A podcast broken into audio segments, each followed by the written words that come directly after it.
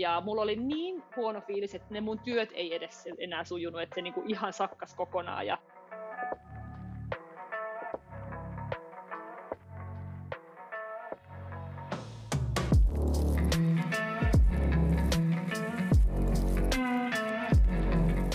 Tervetuloa kuuntelemaan Mokapodia. Mun nimi on Heikki Lehtola ja tämä päivän vieras auttoi mua pääsemään yhdestä mokasta yli tuossa vuodenvaihteessa. Keissi oli sellainen, että me olimme tuottamassa asiakkaalle palvelua ja yksi asia johti toiseen ja toinen kolmanteen niin kuin aina on tapana tapahtua ja yhtäkkiä me oltiin semmoisessa tilanteessa, että tämä mun tuottama palvelu ei nyt vastannutkaan sitä, mitä asiakas olisi halunnut. Ja mä otin tämän mokan aika raskasti varsinkin kun tämä osoitti oikeaksi sen sanona, että olettamus on kaikkien munausten äiti. Ja tämä tilanne olisi ollut täysin vältettävissä sillä, että mä olisin kysynyt yhden kysymyksen ihan alkuvaiheessa, jolla me oltaisiin voitu varmistaa yhteinen ymmärrys asiakkaan kanssa. No, toki tilanne saatiin asiakkaan kanssa korjattua, mutta kyllä siinä tilanteessa aika lailla korpesi.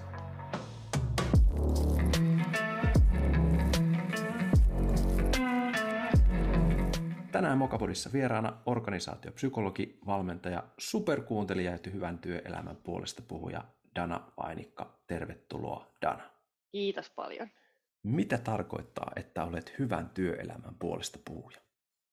Mä, mun mielestä jokaisella, jokaisella on oikeus inhimillisesti kestävään työelämään ja mulle se tuo merkityksellisyyttä sitä siihen mun työhön, että mä pystyn pitämään ihan tavallisten ja täysin terveidenkin ihmisten puolia siellä töissä. Me kuitenkin vietetään siellä toivottavasti ei nyt enempää kuin kolmannesta elämästämme, mutta kuitenkin aika paljon. No kuuluuko sun mielestä mokailu hyvään työelämään?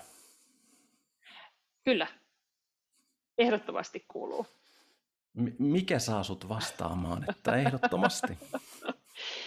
no itse asiassa mä puhun tosi paljon mokailemisesta työpaikoilla – ja siitä, että meillä on ehkä semmoinen vähän vanhentunut käsitys siitä, että ei, ei saisi tulla virheitä ja että hyvän työntekijät ei tee ei mukaile ja se tavoite on, että pitää ehdottomasti estää mukailu kaikin keinoin. Ja se, mitä se tekee ihmisille on, että ne, ne kätkee ne mokailuunsa, koska kaikki kuitenkin mokailee. Sinne ei voi, me ollaan ihmisiä ja ihmiset mokailee, mutta siinä on vaan vaikutus siinä, että ihmiset kätkee ne, ne virheensä ja ne mokansa kun sitten jos mietitään nykyajan työelämää ja sen vaatimuksia, meidän pitäisi kyetä oppimaan aika paljon, meidän pitäisi kyetä innovoimaan aika paljon, ja jos ei me tehdä virheitä ja mokia, niin se tulee aika hankalaksi ja pitkäksi se oppimispolku. Eli se, miten mä näen, on, on, että mokat itse asiassa on ihan oleellinen osa sitä oppimista, ja se kokeilun kautta se nopeutuu se oppiminen ja jopa innovointi tulee sieltä. Eli, eli toisin sanoen hyvät työnteet, työntekijät itse asiassa tekee mukia ja ne jopa kertoo niistä muille, jotta ne itse oppii jotta ne siirtää sitä, sitä tietoa myöskin sinne organisaatioon. Ja tällä tavalla ehkä niin kuin sitten jopa päästään semmoisiin hienoihin innovaatioihin. Eli kyllä, ehdottomasti kuuluu työelämään mokat. Ja jotenkin ehkä, ehkä tuosta sun vastauksesta voisi niin vetää semmoisenkin, että hyvään työelämään edellyttää Joo, mokailua. kyllä. Ja tokihan mokia on myöskin erilaisia, että ihan kaikenlaisia mokia ja varsinkaan niin kuin tahallisia niin kuin satuttamisia, niin niistä ne on niin kuin asia erikseen, mutta, mutta kyllä, jos haluaa niin kuin nopeita oppimiskokemuksia ja paljon innovaatioita, niin se edellyttää kokeilua ja erehtymistä hyvin, hyvin suuressa määrin. No, koska sä oot organisaatiopsykologia, niin mua luonnollisesti kiinnostaa kuulla juuri sulta jotain mokaamisen ja epäonnistumisen psykologiasta. Mutta ennen sitä otetaan semmoinen pieni lämmittelykysymys, josta vaikkakin tästä tuli jo vähän lämmin, niin tota, minkälainen mokailija sä oot? Ootko sä värikäs vai mustavalkoinen mokailija? Mä oon ihan ehdottomasti todella, todella, todella värikäs ja räiskivä mokailija. Ja mua jännittää niin kuin, tämäkin itse asiassa just, että mokaanko mä ja puhunko mä nyt jotain aivan, aivan läpiä päähän ja mä oon tosi reaktiivinen ja, ja tunteikas, niin ehdottomasti värikäs, värikäs ja pelkään epäonnistumisia tosi paljon, vaikka siitä huolimatta nyt istun täällä sun kanssa juttelemasta näistä asioista. Sä oot siis ylittänyt ehkä ensimmäisen mokaamisen pelon tai jonkun tulemalla tähän. Sitä joutuu vähän harjoittelemaan, joo, mutta kyllä. Kyllä. No mut hei, mikä on sun mielestä moka? Joo, tämä on mun mielestä tosi kiinnostava kysymys ja mä veikkaan, että aika monilla saattaa olla niin kuin omia näkökulmia tähän aiheeseen, mutta kun mä mietin tätä, niin mä näkisin, että sanassa moka on itse asiassa kaksi asiaa yhdistettynä. Eli ihan pohjimmiltaan ja riisuttuna se on jokin teko, jolle me ollaan asetettu tietyt kriteerit tai parametrit, ja se teko on sitä vastaan. Eli me tehdään jollain lailla eri lailla kuin mitä me ehkä odotetaan tai joku muu odottaa.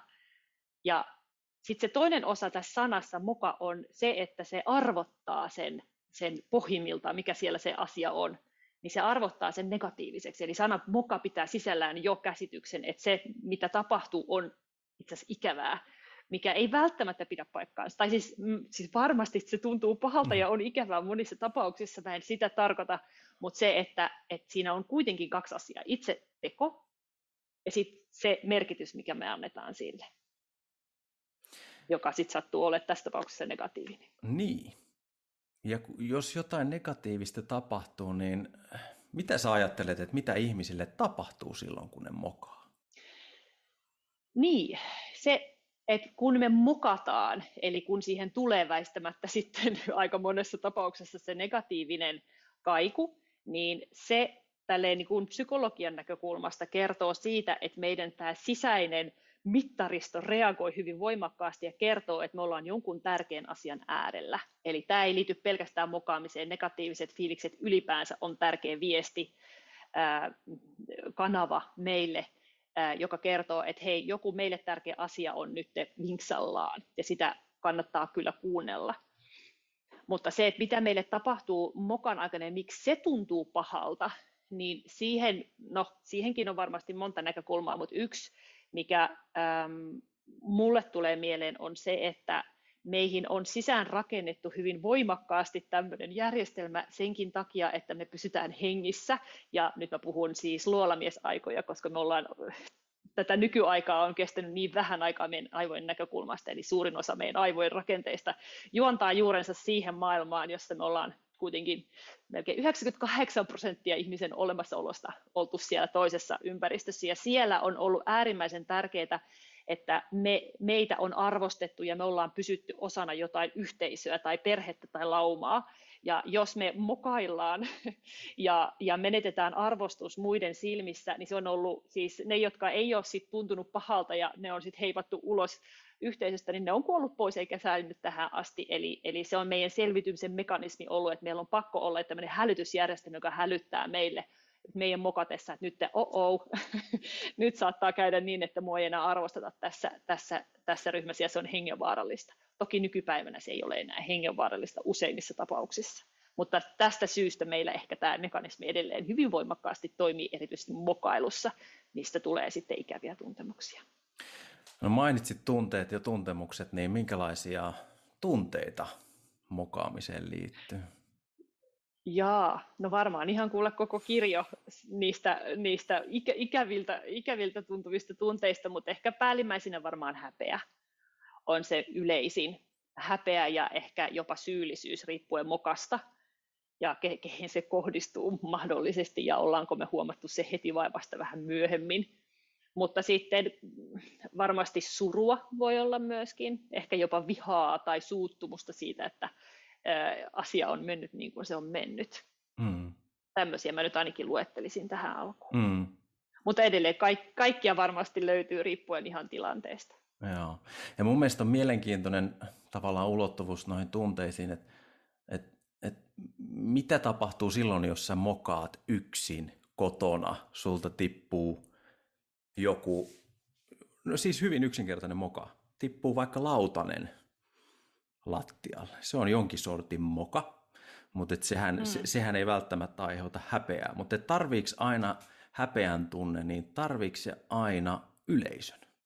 No, joo, kyllä se melkein tarvitsee siinä mielessä, että me voidaan hävetä itseksemmekin, mutta me ollaan sosiaalisia eläimiä siinä mielessä, että se häpeäkin on toisen silmin nähden ja me voidaan olla itse itsemme silmät ja hävetä siinä tilanteessa, mutta se ei välttämättä se niin kuin, ole yhtä voimakas kuin se, että siinä on oikeasti jotkut toiset silmät.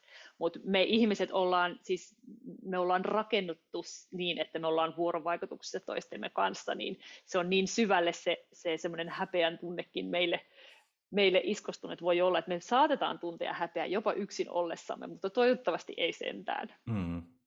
Mitä sä sanoisit siihen, että onko niin kuin ihmiset, tai onko siinä jotain skaaloja, että, että häpeän tunteessa, että toiset tavallaan sietää sitä enemmän kuin toiset? On ja ei.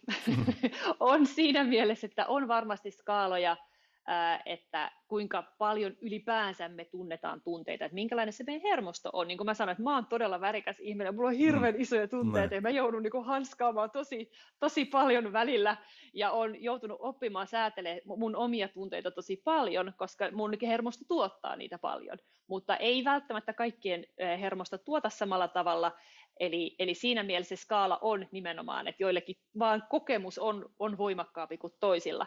Mutta sitten taas ehkä häpeään liittyen semmoinen jännä juttu, että jos me tukahdutetaan sitä ja ollaan se, että ei, ei, ei, mä en näe mitään ja ei mitään, tai sitten jos on jotain tosi ikävää tapahtunut meillä, niin kuin ehkä jopa lapsuudesta tai näin, ja sitten me ei olla päästy sitä purkamaan, niin joku pieni asia, esimerkiksi se lautaseen rikkoutuminen lattialle yksin voi tuottaa niin suuren häpeän, koska siellä on joku semmoinen iso painolasti, joka purkaantuu siinä hetkessä.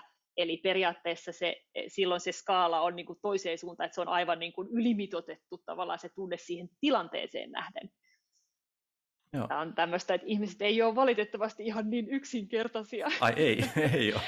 ei, ei todellakaan mulla ei. Joo. Sen takia mulla on niin paljon töitä, koska me ei olla ihan niin yksinkertaisia, että tässä on monta, monta näkökulmaa, mutta kyllä ja ei on ehkä lyhyt vastaus sun, mm. sun kysymykseen. Miten äh, häpeä ja mokat näkyy sun työssä organisaatiopsykologina?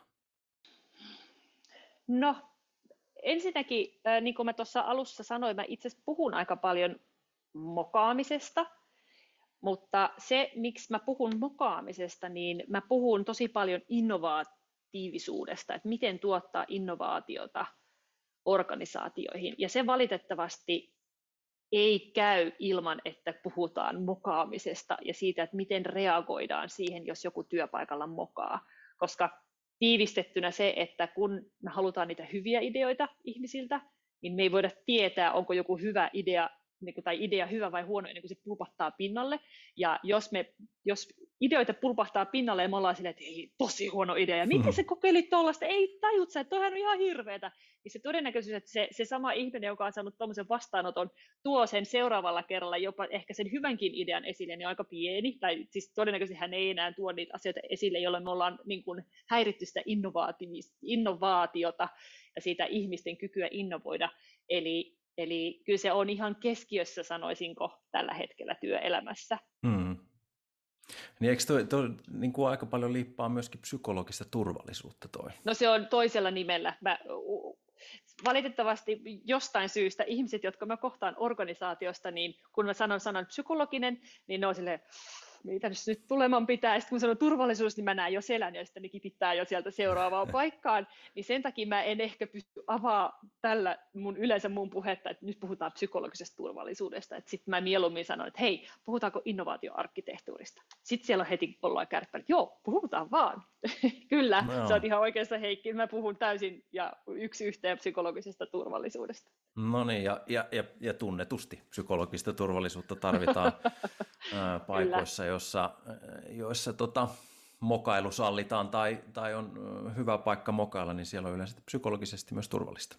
Joo, kyllä. Ja sanotaan jopa, että mm, jopa peräti 40 prosenttia jonkun tiimin tai organisaation menestyksestä riippuu täysin psykologisesta turvallisuudesta ja siitä, onko sitä vai ei ole. Mm. Ja työpaikalle, jossa on psykologista turvallisuutta, nimenomaan raportoidaan enemmän virheitä, mikä voi aluksi tuntua vähän hassulta, että miksi siellähän niin sit tehdään huonommin töitä, vai päinvastoin, että itse asiassa sieltä raportoidaan nimenomaan niitä virheitä, tuodaan esille, jotta niille voidaan tehdä jotain, jotta voidaan ehkä muuttaa prosesseja, jotta vastaavia virheitä ei satu, kun jos ei ole psykologista turvallisuutta, niin siellä ne virheet tapahtuu, eikä kukaan pysty niihin tekemään mitään, kun ne ei tule ikinä pinnalle, eikä niihin pystytä tarttumaan. Mm, kyllä.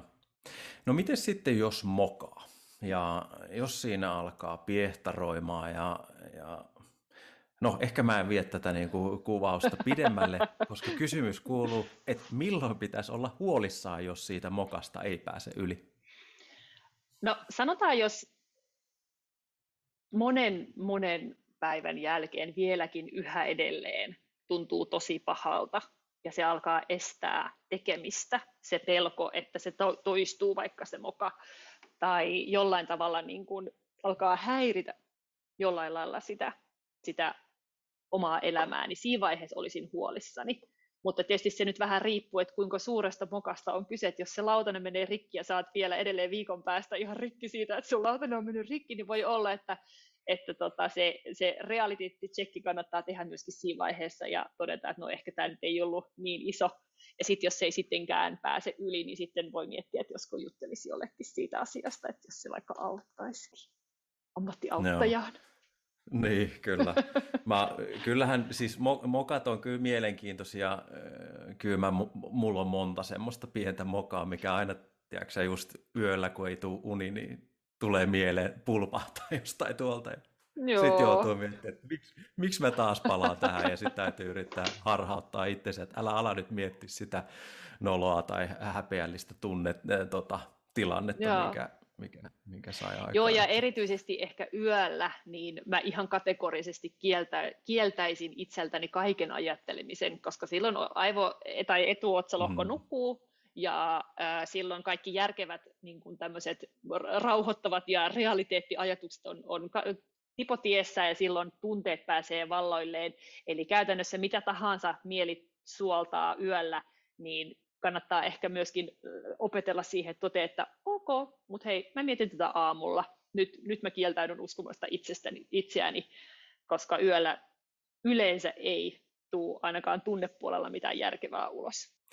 Tuo oli muuten mielenkiintoinen juttu, ja onko se siis tosiaan niin, että et, et nukkuessa tai silloin, kun on jotenkin lepotilassa, niin se, kun eikös etuotsalohkossa sisälly, sisällyttää rationaalinen, niin kuin, rationaalinen ajattelu, niin se nuk, tosiaan, niin kuin sanoit, että se nukkuu, niin onko se, se tosiaan Joo, se on just näin? näin? Se on just näin, että se niin kuin, siis käytännössä on pois päältä, eli se meidän toiminnan ohjaus on pois päältä, ja se, mutta siis nukkuessa, siis kun me ollaan unessa. Ja mm-hmm. äm, sen takia myöskin nyt poiketaan pikkusen aiheesta, mutta, mutta toisaalta liittyy niin kuin osaltaan siihen kyllä, kun luovuus kukoistaa öisin itse asiassa just sen takia ja unessa, kun se, ne semmoiset loogiset päättelyt on pois päältä, niin ihan niin kuin uusia yhteyksiä saattaa syntyä ää, yön aikana, jotka, menee niin kuin aivo, jotka ei normaalisti on silleen, että hei, ei tämä on mahdollista, että tässä ei ole niin kuin mitään järkeä. Semmoinen ajattelu on kokonaan poissa. Mutta ehkä niin kuin mokaan liittyen ja yöhön liittyen, että minkä takia niin kuin mä sanoin, että monta päivää kannattaa antaa niin kuin asioiden mennä, että jos, jos ihan hirveä fiilis jostain mokasta, niin se ei ole vielä vaarallista, ähm, koska joka yö meidän nukkuessa itse asiassa meidän aivot lähestulkoon kirjaimellisesti työstää meidän negatiivisia fiiliksiä niin kuin juustohöylän tavoin, että ne niin kuin höylää sieltä sitä pahinta terää joka ikinen yö, Eli heti, jos on tapahtunut jotain ikävää päivän aikana, niin heti jo seuraavana yönä niin meidän aivot lähtee niin kuin rapsuttaa sitä pois sitä pahinta terää, ja se tapahtuu joka yö. Eli käytännössä, vaikka ei tekisi yhtään mitään asialle sen enempää, pohtisi sitä, niin joka yö se tunnejälki pikkasen pienenee. Sen takia, että jos tästä huolimatta, että, että höylää on höylätty ihan sikana ja, ja, ja vielä, vieläkin tuntuu pahalta, niin sitten todennäköisesti on siellä jossain syvemmällä se syy, ja sitä kannattaa lähteä sitten sieltä etsimään just ehkä ammattiauttajan kanssa.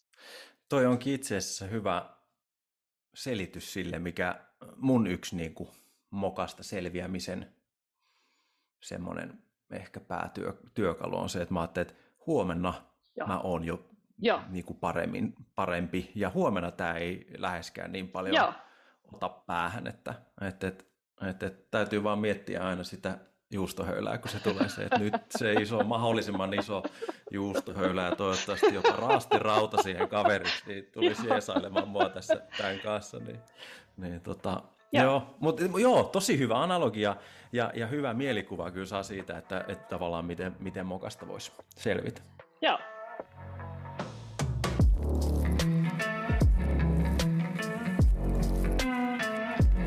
No hei, Mokabodin missiona on tuoda no, inhimillisyyttä työelämään ja kertoa esimerkkejä erilaisista mokista. Ja, ja kun me tiedetään, niin somet, varsinkin jotkut somet on aika täynnä kaikkea semmoista onnistumisia ja, ja hehkutuksia siitä, siitä, että mitä, missä onnistuttiin ja, ja näin, mutta et mokista puhutaan aika vähän. Mä oon muutaman kerran nähnyt, että joku on oikeasti avoimesti jakanut, että mitä tuli tehtyä, ja, ja tota, mutta että rapatessahan meillä kaikilla oikeasti roiskuu, ja, ja tota niin, ää, toinen osa tietysti Mokabodin missiota on se, että ja, jaetaan niitä parhaita juustohöyliä ja muita siihen, että miten niistä Mokabodista pääsee yli ja miten niistä parhaiten selviää.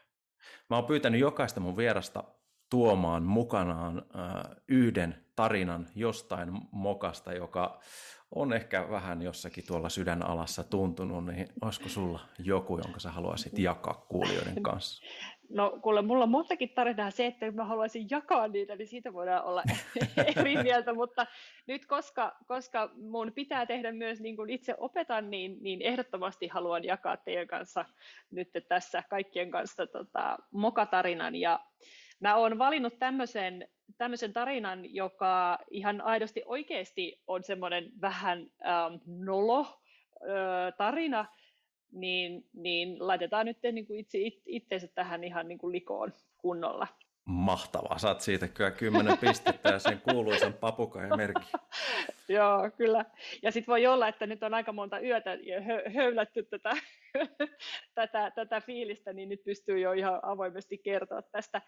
Ähm, liittyy yrittäjyyteen. Mä oon ollut kaksi ja puoli vuotta nyt tällä hetkellä yksin yrittäjänä ja tein ihan perustavanlaatuisen, hyvin yleisen kaikkien yrittäjän varmasti jossain vaiheessa tekemään mokan, eli ylityöllistin itseäni.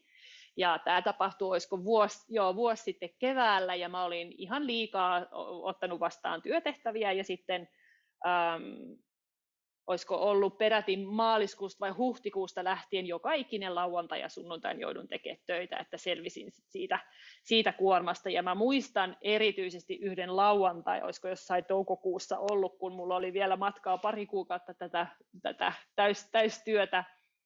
Ja mä muistan sen oman fiiliksen vaan silloin, kun lapset kysyivät, että miksi sä taas äiti teet töitä, ja ne lähti jotain tekemään, ja oli kaunis päivä, ja mäkin olisin halunnut ihan hirveästi mennä tekemään, ja mä olin vaan siinä koneella, ja mä tiesin, että mulla on koko viikonloppu tätä samaa, ja kaikista se, mikä tässä on, se, se nolo-osa on se, että mä tein itse silloin stressin ja ajanhallinnan valmennusohjelmaa, ja itse mä siinä istuin, istuin viikonloppuja tekemässä sitä, ja se tuntui niin pahalta, ja se tuntui epäonnistumiselta, että hei, kuka mä oon sanomaan, mun pitäisi olla se asiantuntija, tässä mä vaan istun, ja, ja mulla oli niin huono fiilis, että ne mun työt ei edes enää sujunut, että se niinku ihan sakkas kokonaan, ja sitten, koska kuitenkin olen joutunut tätä asiaa ajattelemaan ja valmentamaan muita, niin päätin käyttää sitten tätä omaa selviytymisen keinoa, mitä muillekin opetan. Eli, eli tosi paljon on nykyään tutkittu siitä, miten positiivisten tunteiden herättely aivoissa, mitä ne saa aikaan, millä tavalla niin kuin aivot oikeastaan, se kapasiteetti niin kuin laajenee, kun me päästään johonkin positiivisen tunteen, äh, tunteille ratsastamaan, niin se, mä käytin tätä keinoa ja kysyin, no, no mikä tässä tilanteessa on hyvää? Tässä, kun mä olin aivan niin kuin iso, iso juttu otsassa siinä istun ja kieltämättä jouduin hetken hakemaan vastausta, mutta sitten mä tajusin, että et ihan ehdottoman hyvää tässä, just tässä hetkessä, tässä pahassa olossa on se, että mä tiedän, että mä en ikinä enää halua olla tässä vastaavassa tilanteessa. Ikinä enää. Ja mun täytyy sanoa, että en ole ollut. Siitä on nyt vuosi aikaa, okei, mä sen kevään totta kai jouduin vielä niin tekemään sen, sen loppuun sen, mitä teinkin silloin, mutta se oli niin voimakas kokemus ja muka siinä mielessä, varsinkin kun se oli vielä vielä ajanhallinnan ohjelman osasyynä, osasyynä oli se ajanhallinnan ohjelma, niin tota, mä, mä en enää, se, siis mä en enää, mä järjestin asiani sillä tavalla siitä lähtien, että mä en enää joutunut siihen tilanteeseen. Et siinä mielessä onnellinen lopetus tälle tarinalle ja siinä tosissaan vuosi aikaa, niin nyt pystyy tälle ehkä unohtanutkin pahimmat vielä jutut sieltä. Ei enää pysty palauttamaan niitä. Ei herää hiki, tai siis kylmä hiki, Ei enää. kylmä hikisenä, vaan miten se sanotaan. Ei niin, enää. Tota, joo. Joo. Mutta Tot- siis paljon negatiivisia tunteita oli. Mm. Ja just häpeää siitä, että minä olen nyt tässä muka, kuka minä muka asiantuntija olen, ja, ja pelkoa siitä, että pärjääkö mä, että et, selviikö mä uupumatta tästä keväästä ja Mm. kaikenlaista tällaista. Ja lopulta mä sitten päädyin kirjoittaa, ottaa mukaan tämän mun oman tarinan siihen valmennusohjelmaan, ja siitä tuli, tuli mun mielestä ihan hyvä, vaikka itse en osannut noudattaa omia ohjeitani heti, mutta ehkä siitäkin oppii sen, että, että ähm, nimenomaan mokailun kautta mulle se oli tärkeä opetus. Ja ilman tämmöistä mokaa, niin mä en olisi niin kuin, kyennyt sitten taas vielä kerran parantaa mun omaa ajanhallintaa niin, että, että vastaavaa tilannetta ei syntyisi. Sä mainitsit tuossa alussa, että säkin pelkäät mokia. Ihan hirveästi, kyllä. Jos asteikko on yhdestä kymppiin, niin riittääkö asteikko edes sun mokaamisen? Ei, ei. Se johtuu osittain myös siitä, että mä oon tosi reaktiivinen, eli mun, niin kuin mä sanoin, mun hermosto niin kuin herää ihan nollasta sataan tosi nopeasti, ja jos mulla on vähäntä, vähä, vähäisinkään niin kuin mielikuvitus käy jossain, että oh, oh, mitä jos tapahtuu näin, niin mä oon heti jo ihan apua, apua, jo ennalta.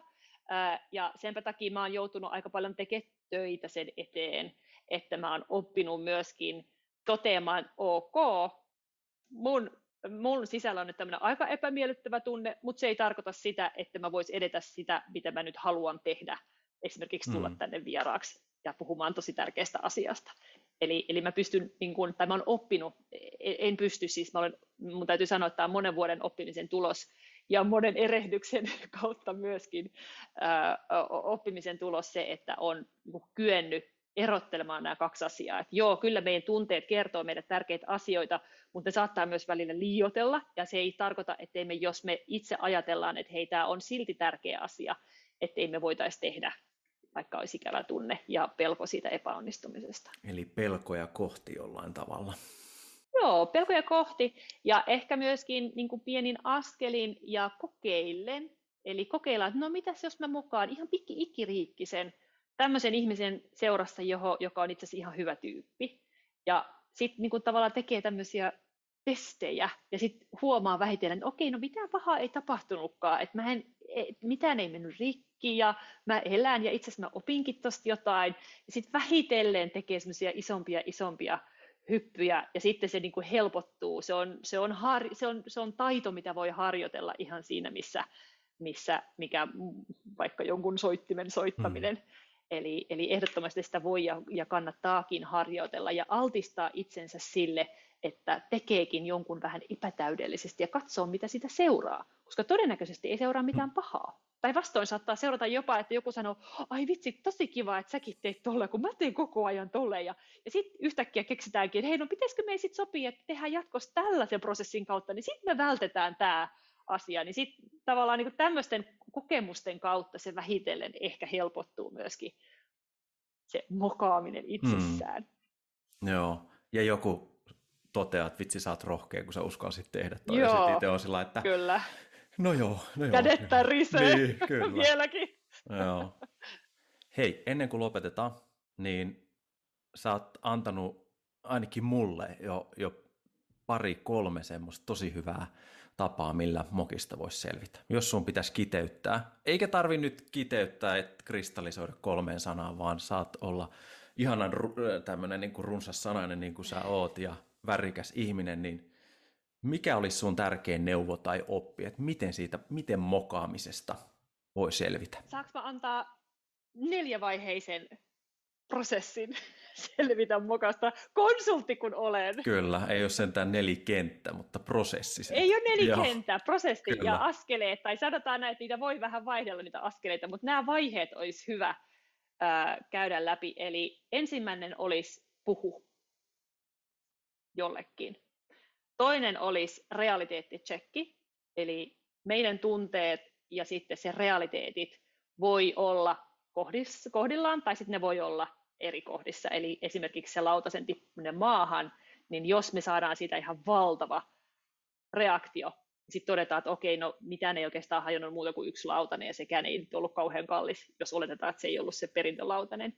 Eli realiteettitsekki toisena, sitten kolmantena mä sanoisin, että nuku hyvä yö uni, pari, jos on tarpeen, ja sitten viimeisenä vaiheena niin etsi joku opetus tai joku hyvä asia siitä, että just se moka on tapahtunut. Koska se on tapahtunut joka tapauksessa.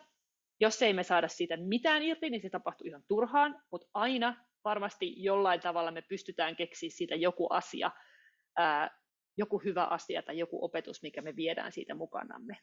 Jos ei muuta, niin ainakin se, mikä mulla oli, että ikinä, ikinä enää mä en tässä tilanteessa halua olla. Ja sitten, tekee, sitten mä tein kaikkeni, etten, etten joutunut enää semmoiseen tilanteeseen. Eli puhu, realiteetti-check, nuku yön yli, tarvittaessa muutaman yön yli, ja sitten etsi opetus tai hyvä asia. Kuulostaa hyvältä, täytyy tehdä muistiinpanot. Kiitos Dana tuhannesti, että sä olit mukana ja vieraana Mokapodissa. Kiitos. Kiitos, että kuuntelit. Ja kuten asiaan kuuluu, loppuun vielä muistutus. Jos pidit tästä jaksosta, niin kerro siitä vaikka kaverillesi. Ja ajatuksi somessa ja silloin tietysti voit käyttää hashtagia Mokapodi. Ei muuta kuin seuraava kertaan. Moi moi! thank you